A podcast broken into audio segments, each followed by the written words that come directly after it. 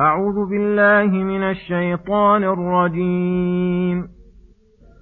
ولقد كذبت رسل من قبلك فصبروا على ما كذبوا وأوذوا حتى أتاهم نصرنا. ولا مبدل لكلمات الله. ولقد جاءك من نبأ المرسلين وإن كان كبر عليك إعراضهم فإن استطعت أن تبتغي نفقا في الأرض أو سلما في السماء فتأتيهم بآية ولو شاء الله لجمعهم على الهدى فلا تكونن من الجاهلين. إنما يستجيب الذين يسمعون والموتى يبعثهم الله ثم إليه يرجعون. وقالوا لولا نزل عليه آية من ربه قل إن الله قادر على أن ينزل آية ولكن أكثرهم لا يعلمون وما من دابة في الأرض ولا طائر يطير بجناحيه إلا أمم أمثالكم ما فرطنا في الكتاب من شيء ثم إلى ربهم يحشرون والذين كذبوا بآياتنا صم وبكم في الظلمات من يشأ الله يضلله ومن يشأ يجعله على صراط مستقيم بسم الله الرحمن الرحيم. السلام عليكم ورحمة الله وبركاته. يقول الله سبحانه لقد كذبت رسل من قبلك فصبروا على ما كذبوا وأوذوا حتى أتاهم نصرنا ولا نبدل كلمات الله. ولقد جاءك من نبأ المرسلين. الآيات ولقد كذبت رسل من قبلك فصبروا على ما كذبوا وأوذوا حتى أتاهم نصرنا. فاصبر كما صبروا تظفر كما ظفروا. ولقد جاءك من نبأ المرسلين. ما به يثبت ما به يثبت فؤادك ويطمئن به قلبك. إن كان كبر عليك إعراضهم أي شق عليك من حرصك عليهم ومحبتك لإيمانهم. فابذل وسعك في ذلك. ليس في مقدورك أن تهدي من لم يرد الله هدايته. استطعت أن تبتغي نفقا في الأرض أو سلما في السماء فتأتيهم بآية. أي فافعل ذلك فإنه لا يفيدهم شيئا. وهذا قطع لطمعه في هداية أشياء أشباه هؤلاء المعاندين.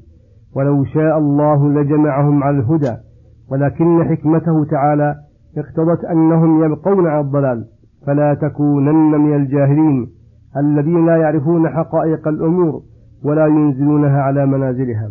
ثم يقول سبحانه إنما يستجيب الذين يسمعون والموتى يبعثهم الله ثم إليه يرجعون. فقالوا لولا نزل عليه آية من ربه قل إن الله قادر على أن ينزل آية ولكن أكثرهم لا يعلمون. يقول تعالى النبي صلى الله عليه وسلم إنما يستجب دعوتك ويلبي رسالتك وينقاد لأمرك ونهيك الذين يسمعون بقلوبهم ما ينفعهم وهم أولو الألباب والأسماع المراد بالسماع هنا سماع القلب والاستجابة وإلا فمجرد سماع الأذن يشترك فيه البر والفاجر فكل المكلفين قد قامت عليهم حجة الله تعالى باستماع آياته فلم يبق لهم عذر في عدم القبول والموتى يبعثهم الله ثم إليه يرجعون.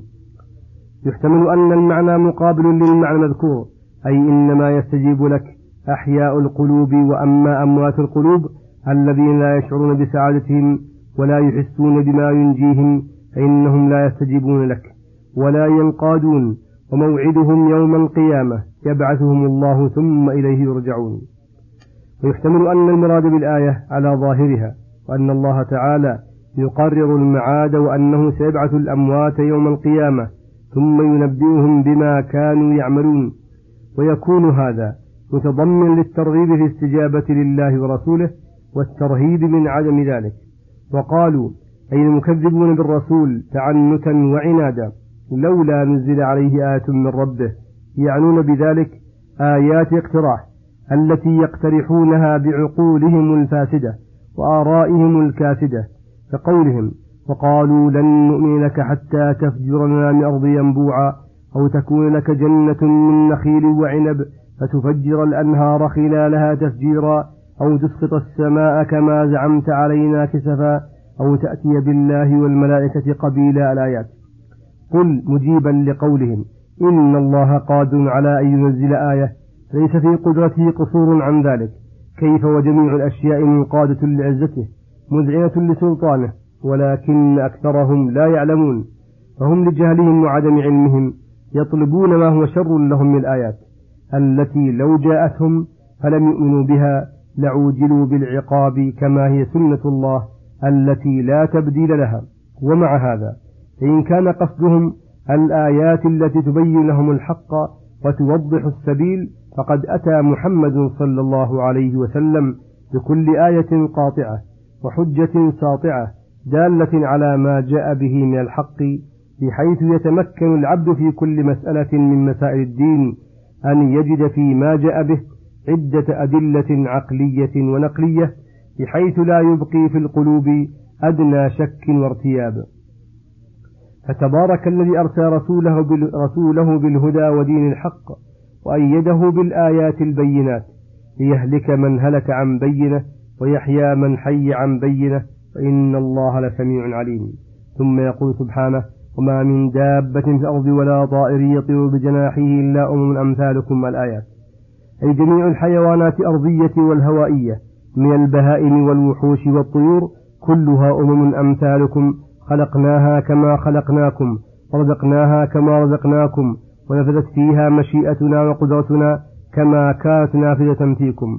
ما فرطنا في كتاب من شيء أي ما أهملنا ولا أغفلنا في اللوح المحفوظ شيئا من أشياء بل جميع الأشياء صغيرها وكبيرها مثبتة في اللوح المحفوظ على ما هي عليه فتقع جميع الحوادث طبق ما ترى به القلم. وفي هذه الآية. دليل على أن الكتاب الأول قد حوى جميع الكائنات وهذا أحد مراتب القضاء والقدر فإنها أربع مراتب علم الله الشامل لجميع الأشياء وكتابه المحيط بجميع الموجودات ومشيئته وقدرته العامة النافذة في كل شيء وخلقه لجميع المخلوقات. حتى أفعال العباد يحتمل أن المراد بكتاب هذا القرآن وأن المعنى كالمعنى في قوله تعالى ونزلنا عليك الكتاب تبيانا لكل شيء. وقوله ثم إلى ربهم يحشرون أي جميع الأمم تجمع وتحشر إلى الله في موقف القيامة في ذلك الموقف العظيم الهائل فيجازيهم بعدله وإحسانه ويمضي عليهم حكمه الذي يحمده عليه الأولون والآخرون أهل السماء وأهل الأرض. ثم يقول سبحانه والذين كذبوا بآياتنا صم وبكم في الظلمات من يشاء الله يضلله من يشاء يجعله على صراط مستقيم. هذا بيان لحال المكذبين بآيات الله المكذبين رسله أنهم قد سدوا على أنفسهم باب الهدى وفتحوا باب الردى وأنهم صم عن سماع الحق وبكم عن نطق به فلا ينطقون إلا بالباطل في الظلمات أي منغمسون في ظلمات الجهل والكفر والظلم والعناد والمعاصي. وهذا من إضلال الله إياهم فإنه من يشاء الله ضلله من يشاء يجعله على صراط مستقيم لأنه منفرد بالهداية والإضلال بحسب ما اقتضاه فضله وحكمته وصلى الله وسلم على نبينا محمد وعلى آله وصحبه أجمعين. إلى الحلقة القادمة غدا إن شاء الله. والسلام عليكم ورحمة الله وبركاته.